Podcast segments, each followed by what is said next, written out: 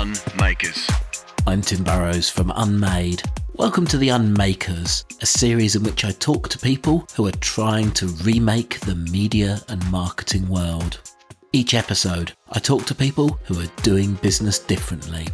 We're going to meet the startups, the troublemakers, and the dreamers who've looked at the communications industry and are trying to find a better way. If you're an unmaker with a story to tell about how you're changing the media and marketing world, I'd love to hear from you. Email me at tim at unmade dot media. Before you remake it, you've got to unmake it. In today's episode of The Unmakers, I talk to Richard Baker, one of Australia's most awarded investigative journalists. In just a few days' time, Richard departs The Age, where he spent most of his professional career, twenty-three years. He's launching his own podcasting company, Southern Ocean Media. The new direction is not completely out of the blue. Richard's been involved in the creation of several fascinating investigative podcasts.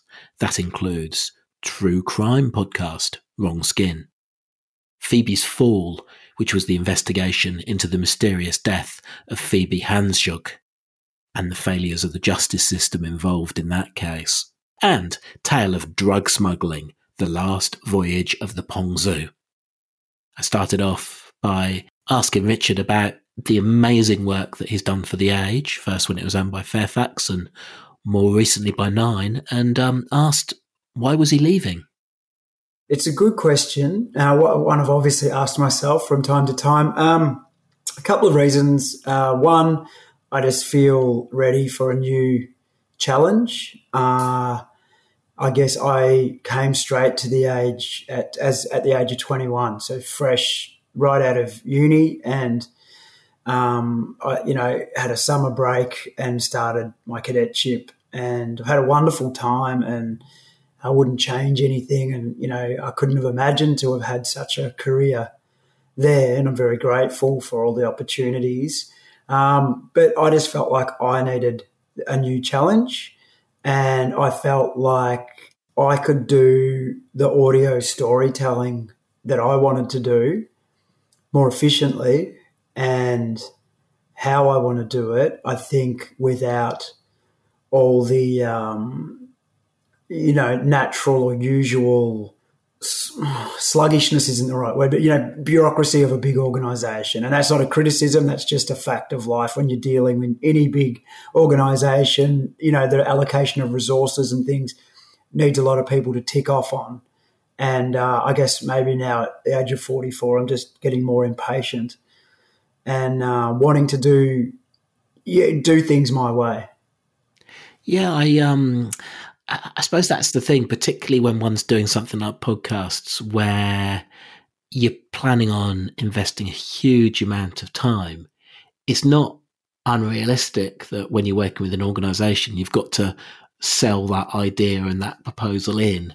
Um, and of course, you know, no, pe- people might agree with you to do it or they might not. But either way, there's there's just an effort to get the ball rolling, I suppose.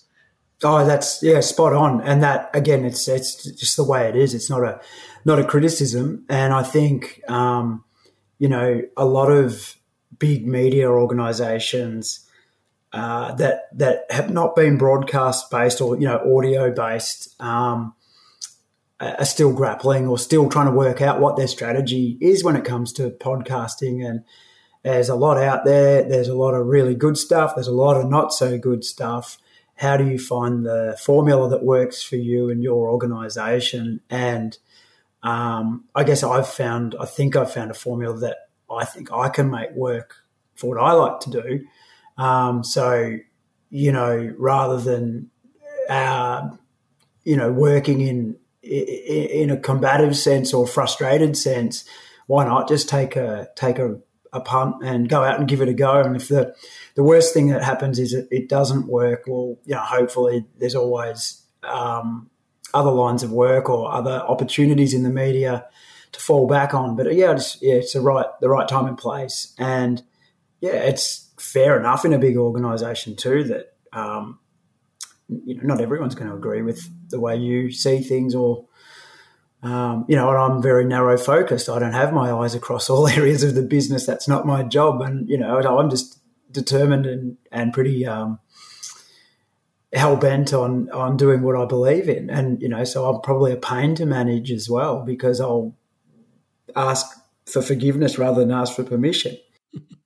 I, um, I, I, I'm guessing you must have a bit of a entrepreneurial streak as well. I, I've got a vague memory. You won't remember this. You, you, you spoke at an umbrella event that we organised, actually not, not far from where I'm recording this now, in, in Tasmania, and you were talking about the last voyage of the Pong Su, and you'd just been out and sold the ads yourself.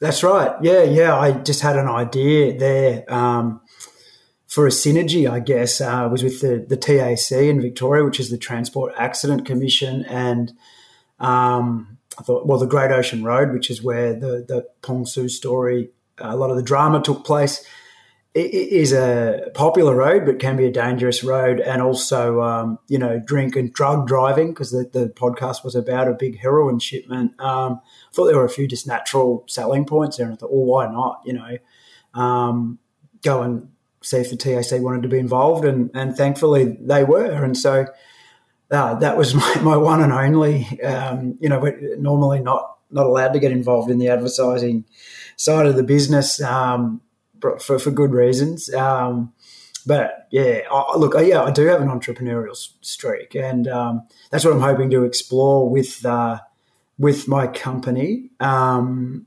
and through a strategy that sort of will really carefully target uh, audience in terms of what podcasts I put out. So I'll be looking to do more of, I've got two more longer form things, um, narrative or investigative series uh, underway or in development already, and then looking to launch two more weekly um, chat style things, which will be targeted towards uh, one to towards people who are interested in the media or working in the media. Um, and it'll be fairly, hopefully, um, you know, some lively debate, but also informative and educative for people about how stories happen and what happens when things go wrong. And yeah, so, so some really high-end people involved in that. And then another one, um, looking at the relationship between uh, animals and their owners. And, uh, you know, I think there's an audience there too. Look, I think there probably is, and um, I, I guess there's only um, so much you're going to be able to say about the ones you're you're working on. And I think you've already partly asked, uh, answered the question I was going to ask, which was, um, I suppose, if I had to sum you up as a podcaster, I'd, I'd say uh, cold case investigator. Um, will, will we see that characteristic come through, or is that not how you think of yourself when you uh, when you think of yourself as a podcaster? Yeah, in the ones that I'm looking at, no, they they're not. Um, cold cases. Uh, I do have one more podcast series coming out through The Age and Sydney Morning Herald. Um, it's going to be called The Confession, and that will be out uh, hopefully in October sometime, around mid-October. Uh, and that's really good, and that's a look at the, the criminal justice system, and uh, some remarkable audio uh, from the from the Supreme Court of cross-examination of um, some senior homicide detectives about the adequacy of their police work when a an item thought long lost is discovered, and it upends everything. And then you've got the person at the centre of it all was the woman who was charged with with a murder and convicted, that she was adamant always she didn't do. So it's sort of telling her story, but through that we get this lens into the working of the justice system. So I guess in in sort of um, showcasing that new thing coming out there, uh, and getting back to answering your question, yeah, the ones I've done are, are looking at, you know, cold cases or events, but then try to do stuff that there's extra layers to. So with the Wrong Skin thing, it was about actually bringing the issues of uh, that encounter people living in a remote Aboriginal community Um, up in the far northwest of Western Australia deal with in in their daily lives, but also in in their beliefs and and living into in a world where there are almost two systems of law, and trying to bring that out to the wider audience, you know, to the rest of Australia, and yeah, I mean, an unsolved or a, a tragedy, you know, where you've got a young a young mum um, found dead after missing for, you know, nearly twelve months, and then her boyfriend, who she wasn't meant to be with because of their their skin groupings, um, never been seen since nineteen ninety-four, you know, and would be presumed dead. Uh, I find that fascinating, and, and like I made at the point in that podcast, um, if if the woman in that story, Julie, um, Julie Buck, was a white mum from Melbourne, Sydney or Perth at the age of twenty-four, and she went missing and then was found under a tree two k's from her house and hadn't been solved, I reckon everyone would know about it. But because it happened where it did and when it did and within the group of people it did, no one had ever heard of it. So for me, that's the reason to do the story. What's your assessment of The Teacher's Pet's place in the landscape now that that case is over? Uh, well, it's a force of nature. Um, it's, yeah, a very powerful podcast. Seemed to, you know, it's obviously hit um, hit a, hit a nerve or hit a, you know, touching point with a lot of people were fascinated um, by the by the story, and I think uh, Hedley Thomas and The Australian are very um, combative journalists, and I think the uh, the overall result um, and what it what it showed was, it, you know, for me, you know, you can argue around a lot of stuff, and there's a lot of debate about, you know, interfering with witnesses or how much of the work was underway by the police strike force or whatever. But ultimately, with I think, think without the power of the the podcast and the, the investigation, and then the the force with which uh, Hedley and The Australian um, execute their case, that that that prosecution um, wasn't going to happen without that that energy. And I guess that the other thing it raised is, if most of these facts were known back at the many many many years ago, why why wasn't there an attempt to prosecute? So I think that was, for me, the real powerful takeaway from from that work.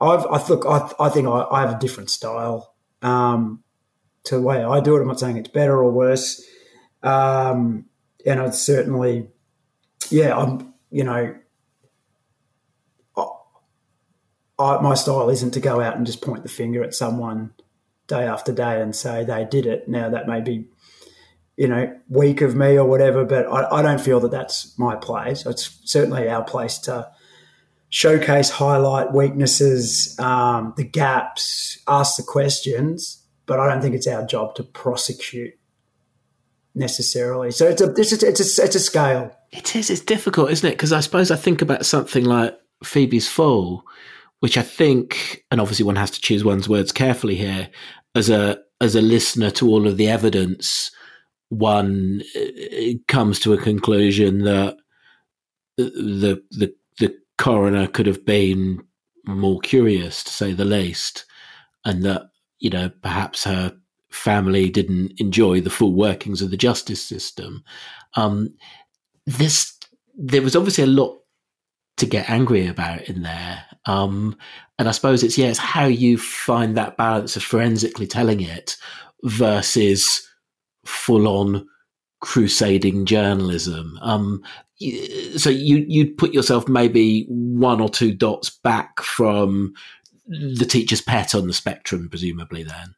Yeah, I would. Um, and and again, it's each each to their own in this, and, and my view is each to their own in, in this at the moment, but my view is that we're a bit of a dangerous ground in Australia and worldwide, that that journalism's becoming activism, and that's not. I'm not. That's not a, in relation to, to The Teacher's Pet or anything like that. This is a much more general comment, um, and it gets tied up in identity politics and ideology and stuff. And I just think we we we find out new facts, we present new stuff, we give try and give every voice, every side to something a, a say, and and use our judgment and intellect to follow the strongest facts and, and ask the questions. And and raise doubts and, and create doubt and obviously create discussion. But, um, yeah, I, I don't uh, – crusading journalism turns me off, frankly, because um, I think they lose – people who take it that far lose objectivity.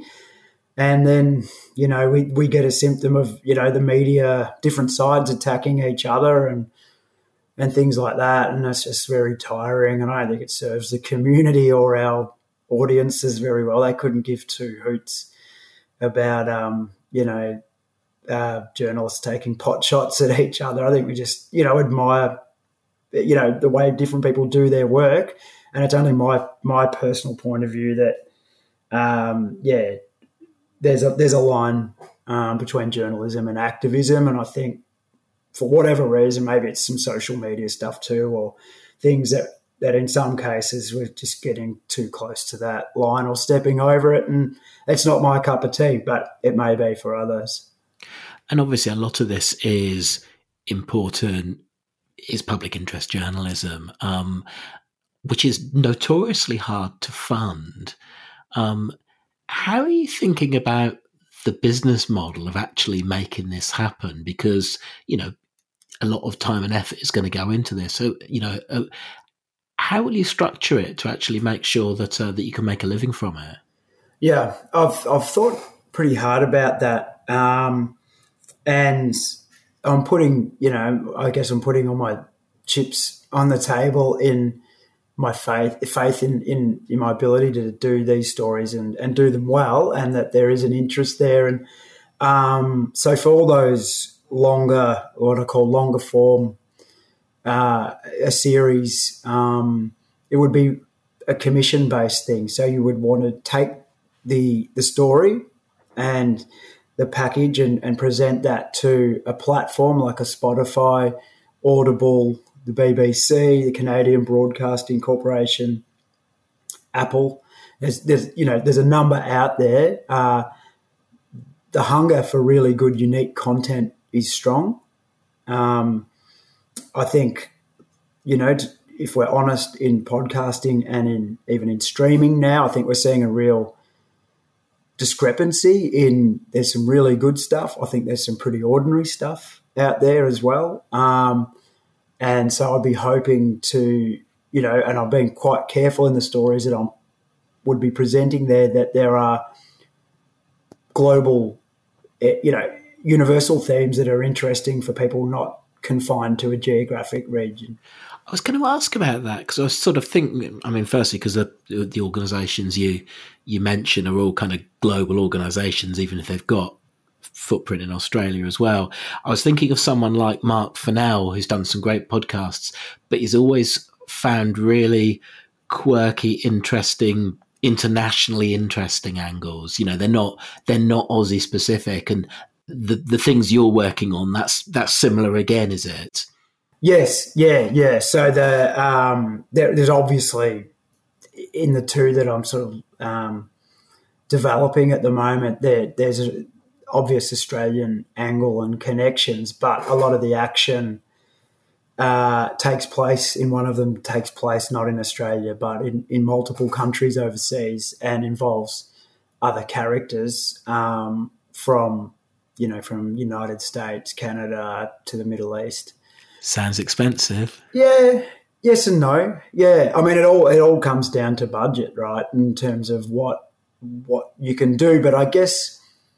And, you know, you mentioned guys like Mark um, earlier, but one thing I think, or one skill we have coming from, you know, Australian journalism, newsrooms and things is I'm my own fact checker. I don't have a researcher. I don't have a fact checker. I, any any of those things, you know, I do a lot of my a bush lawyer, you know, because I've been around enough. I kind of know in the writing of what I can get away with, what I can't, you know.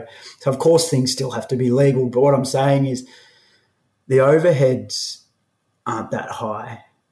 Yeah, there's travel and other things, and you want, you know, I'll put my hand up and go, I'm, I'm never, not the world's greatest um, producer or sound designer, and I don't want to be because um, I want to be, you know, one of the best at, at finding, writing and, and creating. Um, so there's got to be money for that. And do you see yourself as employing those people, or is it more likely that that will sit with the people that you're licensing this content to when it comes to sound design, that sort of thing? I'd be hoping to to arrange in the budget that I can employ the people that I want to work with that I think that I know can do the job. Um, and whether that be, you know, it would have to be a project to project um, kind of arrangement. So I would have to, to work for those people, but there's yeah, obviously a lot up for negotiation and, and discussion. But in my head, that's how that would be, because I've already had discussions with certain people that I admire their skills and would really like to, to work with again or, or to work with in the future.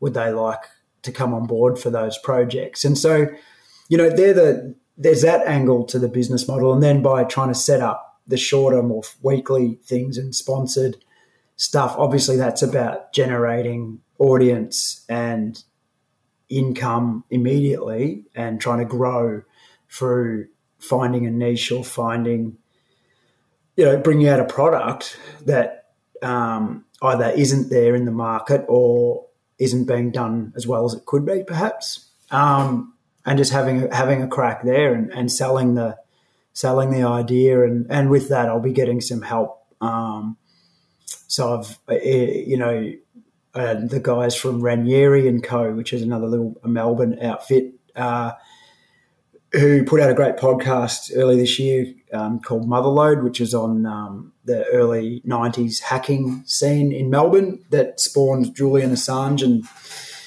and and stuff like that. So those guys there um, specialise in, you know, finding sponsors and advertising because they're, you know, ex-radio executives and stuff. Um, so, you know, I'll be looking to work with them uh, on, on one thing in particular. And so it's a bit of trial and error about stuff, but yeah, I've got a pretty clear idea of not having all your eggs in one basket, and, and I'll also be doing some consulting work to other, uh, you know, companies or organisations that I guess um, have a good story or good stories in what they do for their work, but maybe having their trouble putting their finger on them, and maybe, you know, so coming in and and helping. Okay, let's have a look at what you do.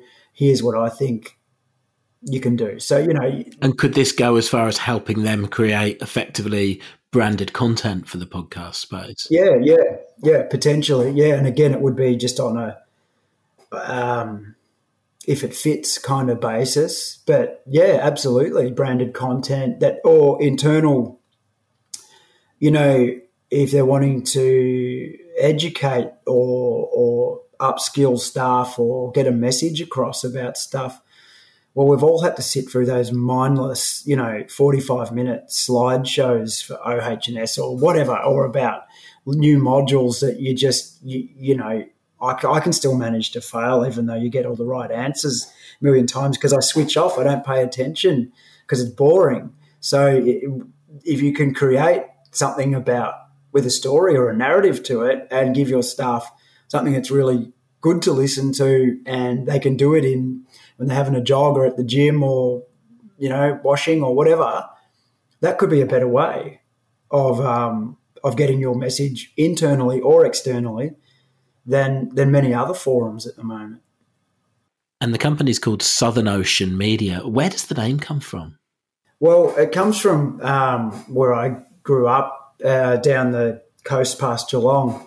So in the Bellarine Peninsula there and um, the surf coast, and I, a lot of my family is still back there, and I've got a little place down there myself, and it's where I like to spend a lot of my time uh, in the Southern Ocean or around it. And, yeah, I just like the name. Uh, it sort of speaks to me and, um, yeah, you know, the Southern Ocean's mysterious and moody and it's got a bit of depth to it, obviously, and uh, it changes.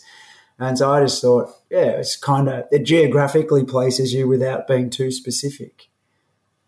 Let's uh, let's talk about your ambitions for the for the company. I suppose anyone who listens to podcasts at some point listened to the Startup podcast, which was, you know, about a, a content maker going out on their own, and, you know, it had the kind of the fairy tale ending of being bought by Spotify for a gazillion dollars. Um, are you are you thinking that this is a a, a, a cottage industry, sort of bespoke artisan, that you'll be the main voice, or do you see it as becoming something bigger that might actually involve employing other journalists in time? I'd really like to be able to employ other journalists um, in this and, and other professionals um, because, you know, I, I just want the company to be the best independent premium audio storytelling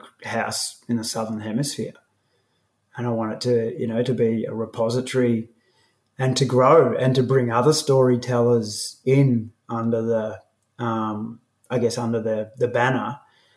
And if I can, provide them with the opportunity to, to do what they do. So it's not always just me. Um, I guess any, if I can help through my experiences and learning the hard way, which I no doubt will throughout this new venture, Um, can help other people and give other storytellers a platform and grow.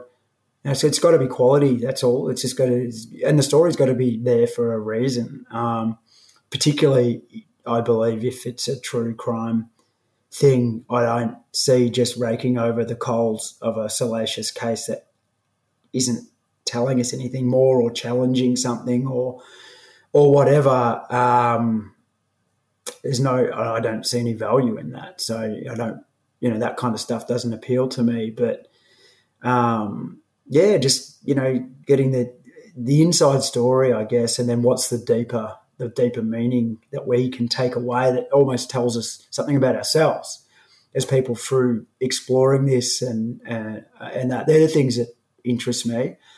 Um, so yeah, I want to I want to grow it, and it's still maybe artisan and.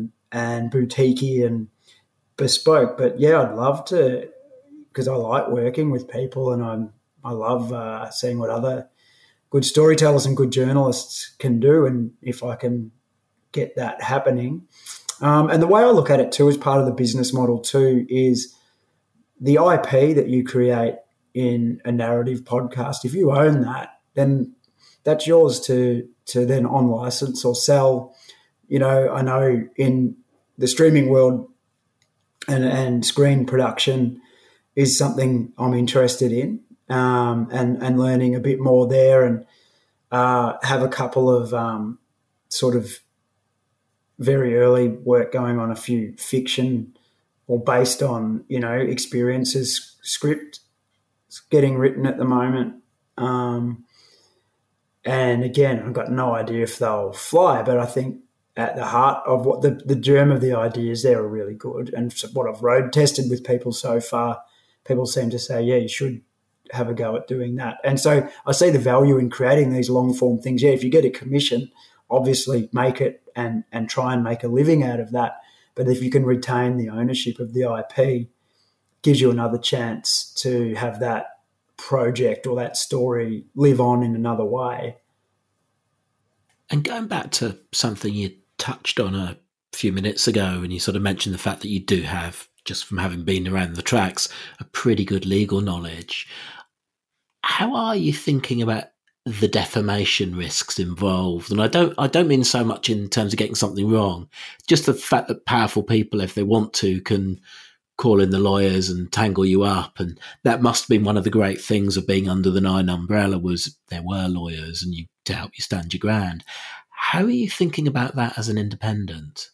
Yeah, that's that's that's a really good question. Um, obviously, you've got to legally protect your assets and, and the way you structure um, your your affairs, but also your your company. And then um, there are there's insurance policies as well, which are expensive, but you would be getting those. Uh, and, look, you can't stop someone from suing you, right?